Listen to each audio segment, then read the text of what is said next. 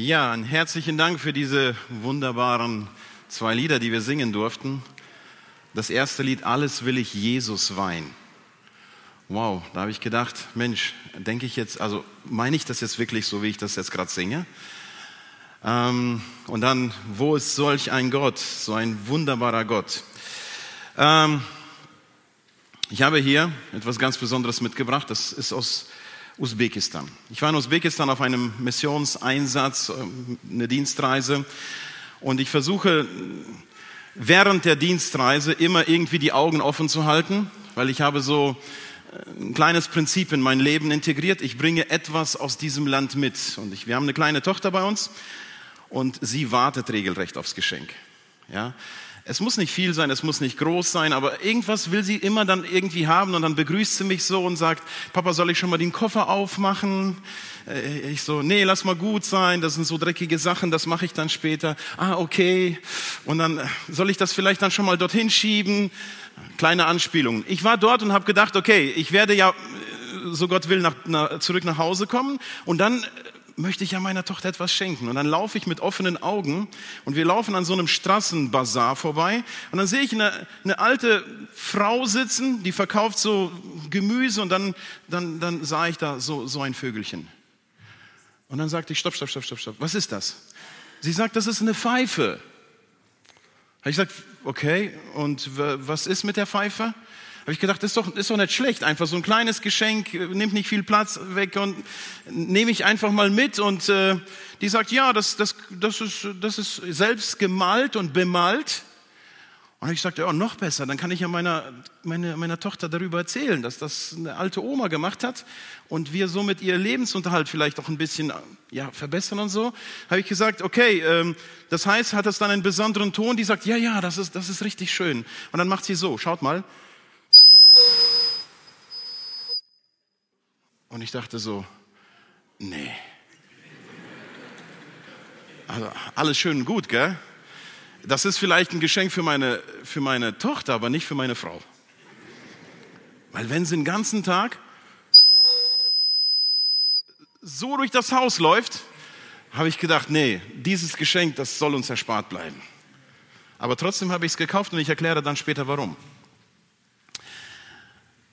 Evangelium verstehen, leben und eigentlich ist da irgendwas in der Kommunikation passiert und weitergeben. Das ist eigentlich unser Thema heute. Aber ich glaube, das ist gut, dass das letzte Wort weggeblieben ist. Wisst ihr warum? Weil wenn du das Evangelium verstehst und lebst, dann gibst du es schon weiter. Evangelium ist nämlich nicht reden, sondern leben. Und das bedeutet, ich fand die Aussage, ich weiß nicht, wo ich, woher ich sie habe, ob ich sie irgendwo gelesen habe oder auch gehört, da sagte jemand, predige das Evangelium und wenn notwendig sogar mit Worten. Das heißt, die Predigt des Evangeliums ist im Grunde genommen unser Leben. Deswegen ist es heute alles richtig mit dem Thema. Evangelium verstehen und leben. Und darüber soll es heute gehen. Ich möchte heute, dass wir mm, in, einen, in, diesen, in diesen Gedanken des Evangeliums einfach mal ein bisschen eintauchen. Weil das Wort Evangelium hören wir hier und da. Und das ist so ein, so ein Wort ge geworden, das wir immer wieder in unserem christlichen Wortgebrauch benutzen. Aber ich habe den Eindruck, dass wir es vielleicht gar nicht richtig verstanden haben. So ging es auf jeden Fall mir, eine sehr lang, lange Zeit. Ich habe gedacht, ich habe Evangelium verstanden. Und wenn ich die Bibel aufgeschlagen habe und habe gelesen, zum Beispiel Philippa 1, 27, Paulus schreibt, wandelt nur würdig des Evangeliums Christi. Okay, Evangeliums Christi, würdig wandeln. Und dann heißt es noch weiter, und äh, indem ihr Seite an Seite für den Glauben kämpft, der sich auf das Evangelium gründet. Okay, Evangelium. Evangelium, das ist bestimmt die Bibel bestimmt die Bibel. Aber nee, in der Übersetzung ist es ja die frohe Botschaft. Ah, das ist Jesus ist gestorben für unsere Sünden. Okay, wie gründe ich? Das war dann ein bisschen zu kompliziert. Dann habe ich gedacht, okay, lass ich doch einfach mal so stehen. Ich weiß nicht, ob es äh, euch, liebe Geschwister, ähnlich ging, aber wir sehen öfters in der Bibel das Wort Evangelium. Apostel Paulus schreibt an die Korinther in Kapitel 15 und sagt, ich erinnere euch aber, Brüder, an das Evangelium, das ich euch verkündigt habe und so weiter, durch das, auf dem ihr steht und auch gerettet wurdet. Okay, hier passt besser frohe Botschaft, Rettung. Und hin und her. Und ich habe mir echt Gedanken gemacht und ich möchte heute, dass wir uns ganz einfach, ich werde es versuchen, sehr einfach zu machen, dass wir uns Gedanken machen und heute ein jeder nach Hause geht und weiß, was Evangelium eigentlich heißt. Nicht nur, weil wir wissen, was das als in der Übersetzung ist. Das ist die frohe Botschaft. Ja, das ist die gute Nachricht, das ist die frohe Botschaft. Aber über was? Lass uns darüber kurz reden.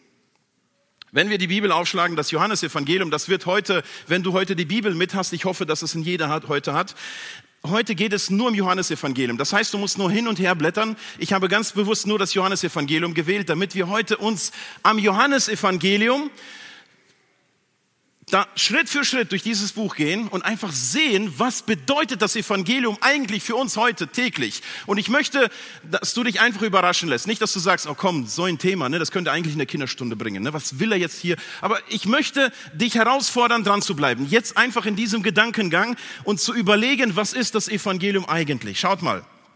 Das Evangelium ist für die meisten Menschen Folgendes. Und ich möchte bitten, dass du jetzt ganz genau mit, mithörst und mitdenkst und vielleicht dann ein Ja oder ein Nein in deinem Herzen, weil ich will das jetzt ein bisschen auslegen. Für, für, für diese Welt ist die gute Nachricht und für viele Christen ist die gute Nachricht wie folgt. Gott schuf eine wunderbare Welt. In diese Welt setzt er zwei Menschen hinein. Und diese zwei Menschen haben den Auftrag gehabt, in diesem Garten zu leben Namen zu geben und so weiter. Aber sie hatten auch eine Warnung ausgesprochen bekommen. Ihnen wurde gesagt, dieser Baum, der ist unantastbar. Den dürft ihr nicht berühren. Von diesem Baum dürft ihr nichts essen. Von allem anderen ja. Ihr dürft, genießt das Leben in diesem wunderbaren Garten, aber nicht von diesem Baum. Könnt ihr mir folgen? Alle Kinder können bis jetzt folgen. Ich glaube, es ist alles gut. So. Jetzt passiert Folgendes. Der Mensch entscheidet sich und sagt, naja, Gott hat ja gesagt, aber vielleicht hat es ja auch nicht so gemeint und die Schlange versucht ihn da, den Menschen da wirklich äh, Zweifel in die, ins Herz zu bringen und im Endeffekt sagt der Mensch, okay, ich probiere es trotzdem. Und dieses, dieser Ungehorsam Gott gegenüber bringt die Menschheit in ein, in ein Dilemma. Sünde kommt in diese Welt. Und ab diesem Moment erlebt diese Menschheit eine Katastrophe. Und das, was du heute im Nahen Osten siehst, das ist die Folge von diesem Ungehorsam, lieber Freund. Und es beginnt ein Dilemma. Gott sagt, in diesem Moment darfst du nicht mehr in, diesem Heil, in dieser heilen Welt leben. Du gehst raus aus diesem Garten. Und Gott schickt diese zwei Menschen aus diesem Garten raus. Und dann passiert Folgendes. Die Sünde dieser Ungehorsam beginnt zu mutieren, größer zu werden. Eine Sünde gebärt die nächste Sünde. Und wir sehen den ersten Brudermord. Die ersten Kinder, die, diese, die dieses Pärchen haben, dieses, diese, da passiert etwas Unglaubliches. Das heißt, dass ein Bruder den anderen tötet. Und eine Sünde gebärt die nächste Sünde. Und Gott sieht das alles und sagt, Mensch, ich habe den Menschen für was ganz anderes geschaffen. Ich wollte, dass dieser Mensch ein tolles Leben lebt. Aber er hat es anders gewollt und einen anderen Weg gewählt. Und Gott sagt, Mensch, eine Lösung für dieses Dilemma ist, es muss Blut fließen für jede Sünde, die geschieht. Jede Sünde kann aufgehoben werden, wenn sie mit Blut bezahlt ist. Das ist ein Prinzip, das bis heute noch genauso theologisch gilt. Und Gott sagt, und das lesen wir im Alten Testament, es muss ein Tier sterben, damit deine Sünde gedeckt ist, abgedeckt ist. Das bedeutet, du nimmst ein Schaf, ein Tier, was rein ist, ohne Fehl, und du legst bildlich gesehen deine Sünden auf dieses Tier und dieses Tier muss sterben, weil du gesündigt hast. Obwohl dieses Tier gar nichts dafür kann. Und dann begannen die Opfer. Aber der Mensch bringt ein Opfer, geht nach Hause und auf dem Weg sündigt er wieder. Und er kommt in einen Zustand und Apostel Paulus bringt das richtig gut auf den Punkt und sagt, ich elender Mensch, das Gute, das ich tun will, kann ich nicht tun. Das Böse, das ich nicht tun will, das tue ich immer wieder. Was so? Ich, ich weiß nicht, was ich machen soll. Ich weiß nicht, was ich machen soll. Lieber Bruder, liebe Schwester, lieber Freund, vielleicht hast du das auch mal im Leben erlebt. Ich so oft. Vor den Sachen, vor denen ich weggelaufen bin und habe gesagt, nie mehr. Das trotzdem in meinem Leben passiert. Und ich sagte, Mensch, irgendwie stimmt doch etwas nicht. Und so war es auch zu der Zeit. Und jetzt sieht Gott dieses große Problem. Ich mache jetzt schnell. Und er sagt, es muss einer sterben, der unschuldig ist. Das ist mein Sohn und ich löse ihn aus der Dreieinigkeit. Und wir lesen das im erste, im, in, in den ersten Kapiteln im Johannesevangelium. Am Anfang war das Wort und das Wort war bei Gott. Und Gott war das Wort. Wir kennen diese, vielleicht hast du das immer wieder überlesen, aber dort bedeutet es, oder hier dieser Vers sagt uns, dass Vater, Sohn und Heiliger Geist, diese drei Einheit, die waren von jeher immer zusammen aufeinander gerichtet. Sie schauten sich regelrecht an. Sie waren das Spiegelbild voneinander. Und jetzt sagt Gott, ich nehme meinen Sohn, der ohne Sünde ist, der vollkommen ist, der hier zu uns gehört. Wir sind eins. Und ich schicke ihn auf diese Erde und das ist Weihnachten. Jesus wird auf diese Welt geboren. Er kommt als kleines Kind auf diese Welt, lebt 33 Jahre auf dieser Welt sündenlos, sündlos, ein, und nimmt die Sünden dieser Welt auf sich, stirbt auf Golgatha und bezahlt für die Sünden der ganzen Welt. Das Einzige, was der Mensch jetzt machen muss, er muss sich auf diesen, auf diesen Tod berufen. Er muss sich auf dieses Opfer berufen und, er, und sagen, Jesus, ich nehme dieses Opfer für mich persönlich an. Und in diesem Moment wird er frei von der Sünde. Ist das bis jetzt Evangelium für euch? Bin ich auf dem richtigen Weg? Sehr gut, das stimmt doch wirklich. Jetzt stirbt Jesus auf Golgatha. Er wird in die Erde gelegt. Er aufersteht, ganz wichtig, ganz wichtig, wenn Jesus nicht auferstanden wäre. Manchmal reden wir so wenig darüber, aber das ist unglaublich wichtig. Jesus aufersteht von den Toten. Er besiegt Tod, Sünde, Teufel. Der Sieg ist vollendet. Jesus auch versteht und geht zu seinem Vater. Punkt. Wer ist jetzt bis zu diesem Moment damit einverstanden, dass das jetzt Evangelium ist? Darf ich einfach kurz bitten, könntet ihr kurz die Hand heben? Sehr gut. Wer ist dafür, dass wir hier einfach Punkt setzen und sagen, das ist die frohe Botschaft. So müssen wir das Evangelium verstehen. Seid ihr dabei? Okay, du musst dich jetzt nicht unbedingt melden, aber ich glaube persönlich, und jetzt, jetzt möchte ich, dass ihr vielleicht ein anschnallen. Ich glaube persönlich, dass das Evangelium ist, aber nicht das ganze Evangelium. Wenn hier unser Evangelium endet, liebe Geschwister, wenn wir hier einen Punkt setzen, dann stimmt es theologisch nicht, weil theologisch ist hier ein Doppelpunkt. Und deswegen sehe ich heute in der, in der Christenheit ein Riesendilemma. Menschen, die gerettet sind, setzen dort einen Punkt und quälen sich von Tag zu Tag durch dieses Leben und stellen sich Fragen, Mensch, bin ich denn gerettet? Weil ich immer wieder sündige. Was passiert mit mir? Und, und Menschen bekommen so ein Zweifel in ihr Leben. Wisst ihr warum? Weil die frohe Botschaft da eben nicht aufhört. Dort beginnt meiner Meinung nach die frohe Botschaft im Quadrat. Da geht es eigentlich weiter. Natürlich ist es wunderbar, dass wir gerettet sind. Natürlich ist es wunderbar, dass unser Leben, dass wir frei sind von der Sünde. Und Gott hat gesagt, ich habe für alles bezahlt durch Jesus Christus. Das ist alles gut. Aber jetzt sagt Jesus, es geht weiter. Und als Jesus auch verstanden ist und mit seinen Jüngern unterwegs war, diese Tage nach der Auferstehung, dann sagte er seinen Jüngern, ich werde euch verlassen. Und was sagen die Jünger? Was sagten die Jünger? Auf keinen Fall. Auf keinen Fall. Jesus, das kannst du nicht tun. Das geht nicht. Und was sagt ihnen Jesus als Antwort? Jesus sagt, Johannes 16, 7, doch glaubt mir, es ist gut für euch, dass ich weggehe. Denn wenn ich nicht von euch wegginge, käme der Helfer nicht zu euch. Wenn ich aber gehe, werde ich ihn zu euch senden. Schaut mal ein paar Verse weiter, Verse 13 und 14. Doch wenn der Helfer kommt, der Geist der Wahrheit, wird er euch zum vollen Verständnis der Wahrheit führen.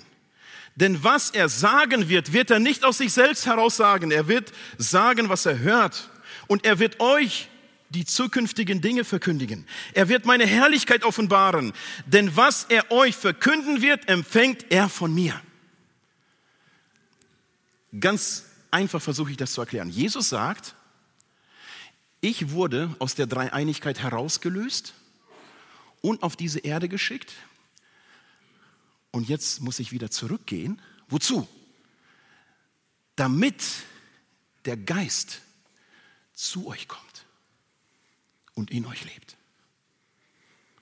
Und die Jünger haben das nicht verstanden. Die haben gesagt, Jesus, es ist gut, wenn du neben uns bist. Wenn du da bist, sind die Probleme viel kleiner. Du, du kannst richtig gut Probleme lösen. Wenn du da bist, du kannst Tote auferwecken, du kannst Kranke heilen und so. Mit dir ist es unglaublich gut, unterwegs zu sein.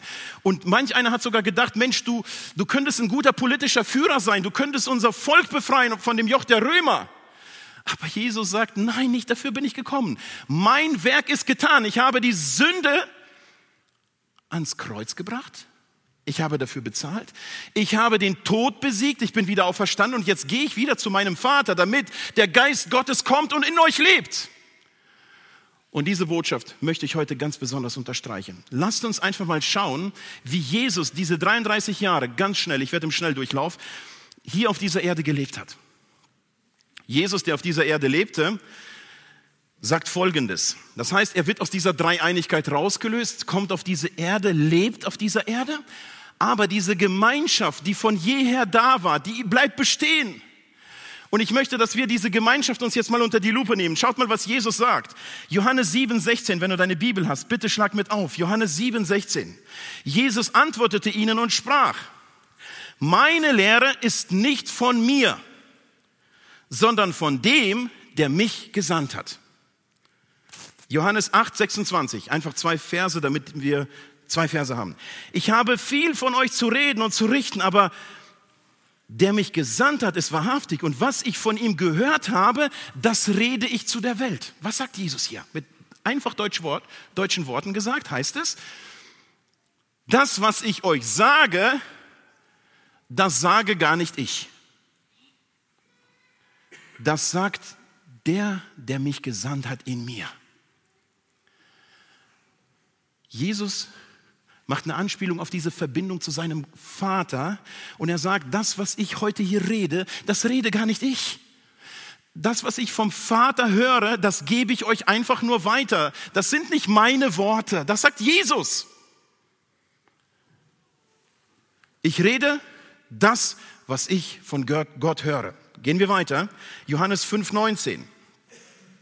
Johannes 5,19. Da antwortete Jesus und sprach zu ihnen, wahrlich, wahrlich, ich sage euch, der Sohn kann nichts von sich aus tun, sondern nur, was er den Vater tun sieht.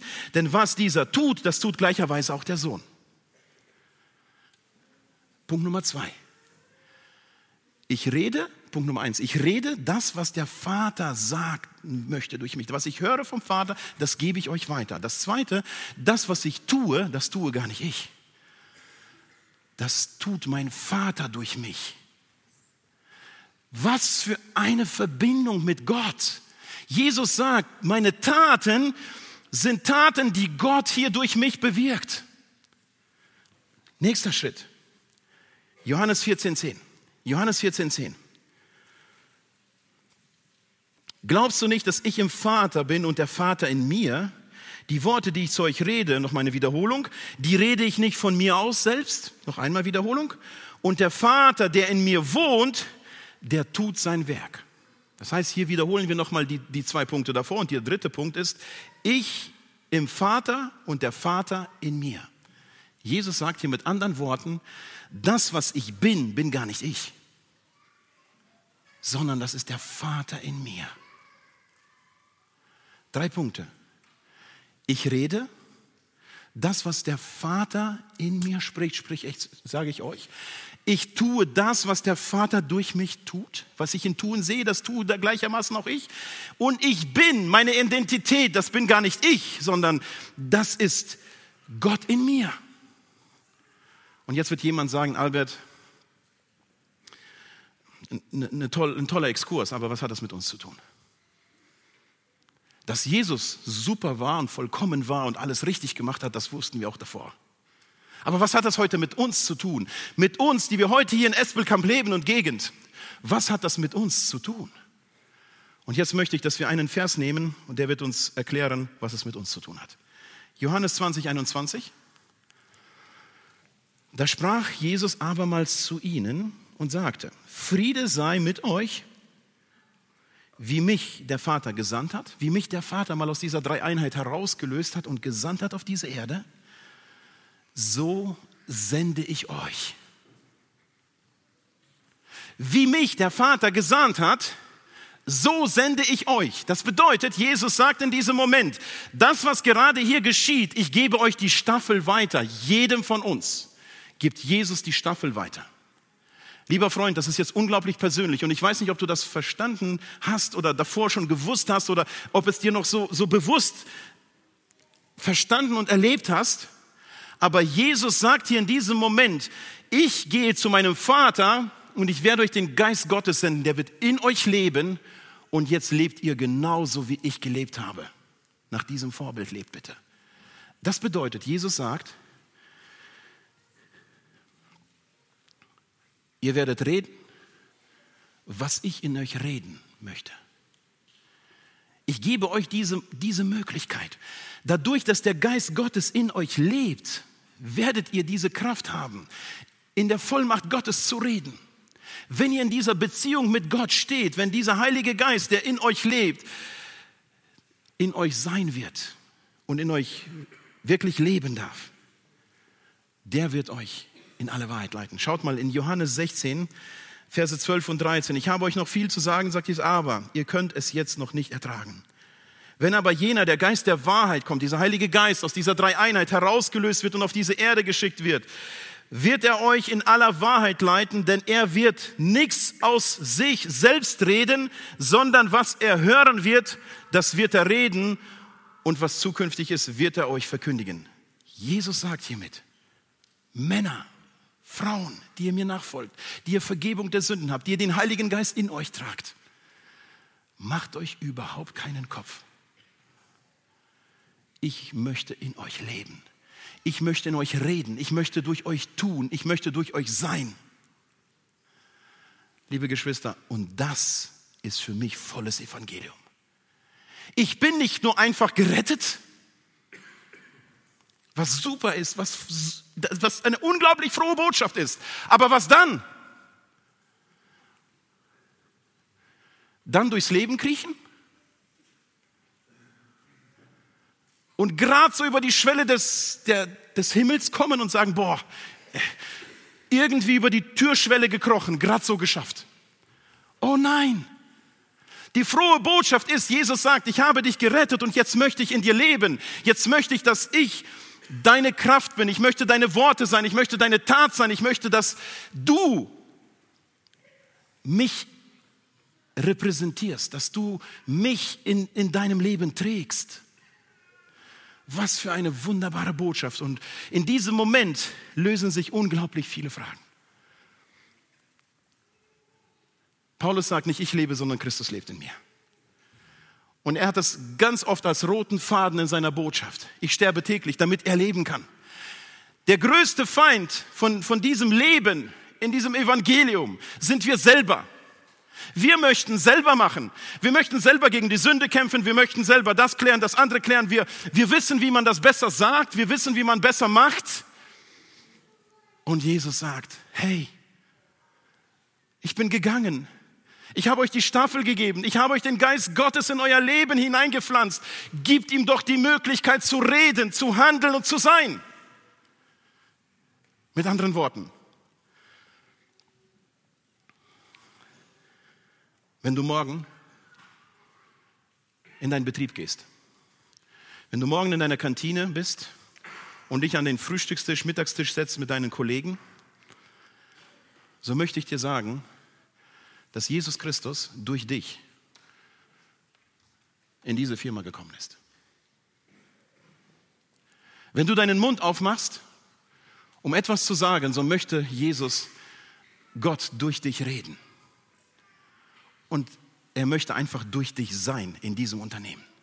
Wenn du morgen früh aufstehst und deine Kinder zur Schule schickst, so möchte Gott morgen deine Kinder, deinen Kindern durch dich begegnen. Liebe Mama, lieber Papa, lieber Opa, lieber Oma, weil er in uns lebt. Und er sagt, ich möchte, wenn du deinen Mund auftust, ich möchte durch dich reden.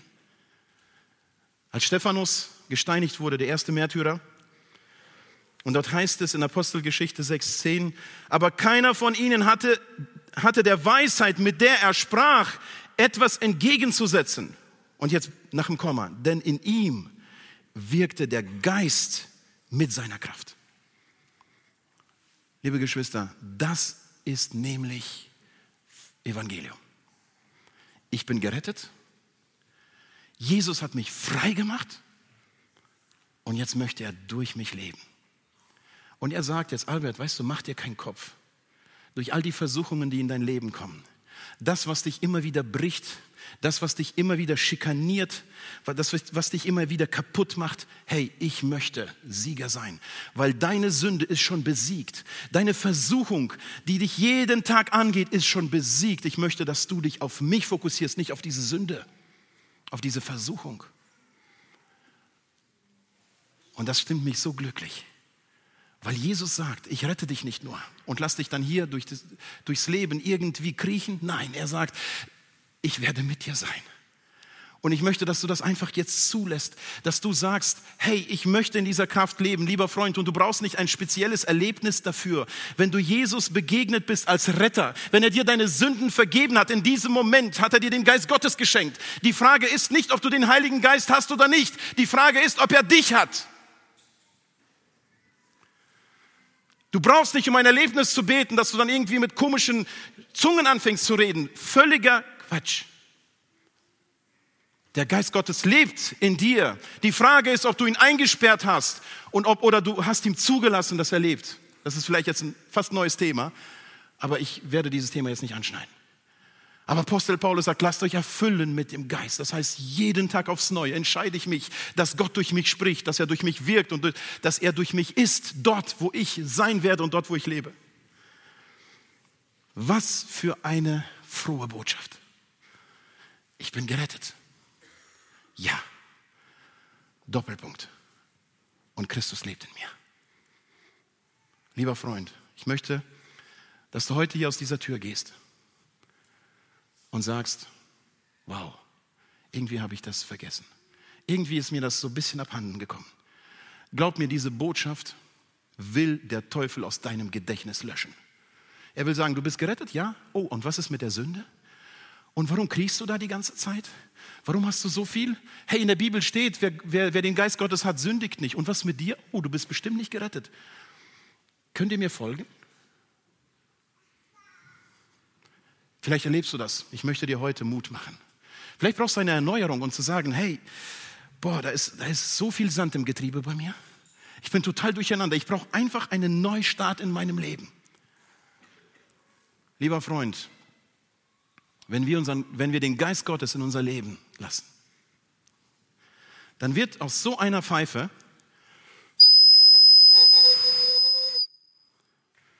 Folgendes. Ich halte die Pfeife hier einfach ins Wasser.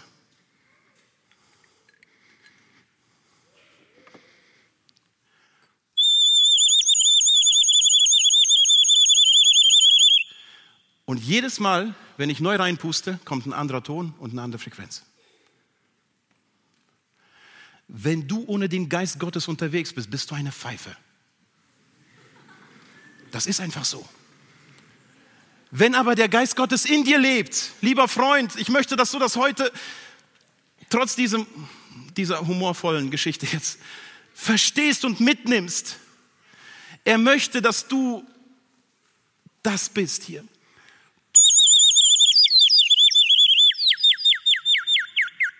Soll ich weitermachen?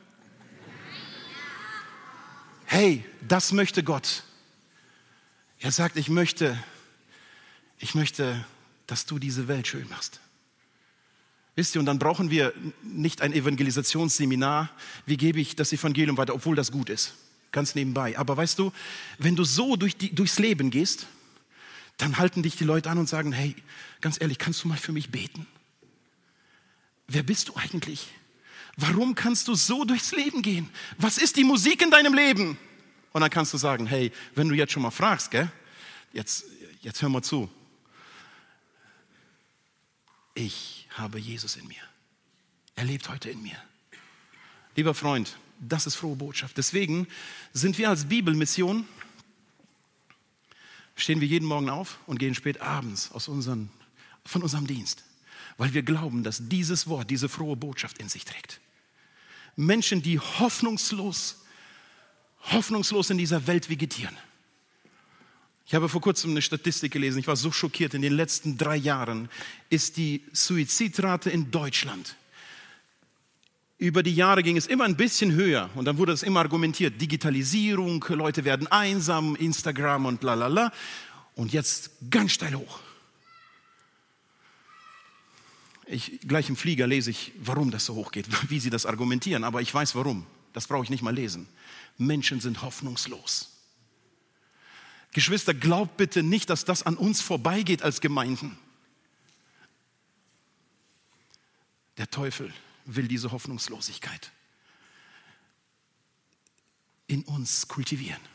Der will uns mit dieser Hoffnungslosigkeit kaputt machen. Aber wir haben eine Hoffnung. Wir haben diesen, diesen Gott, der sagt, ich möchte dich retten und ich möchte dich erfüllen.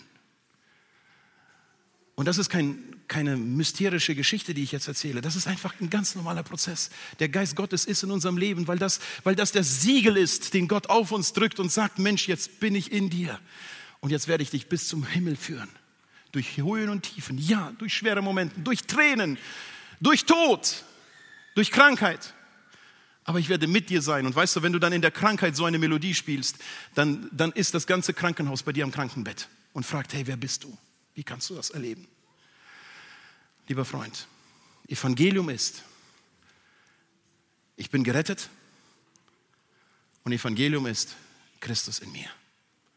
Gott segne uns, dass wir Menschen sind, die dieses volle Evangelium im Leben tragen, leben und repräsentieren. Gott segne euch, liebe Geschwister. Amen.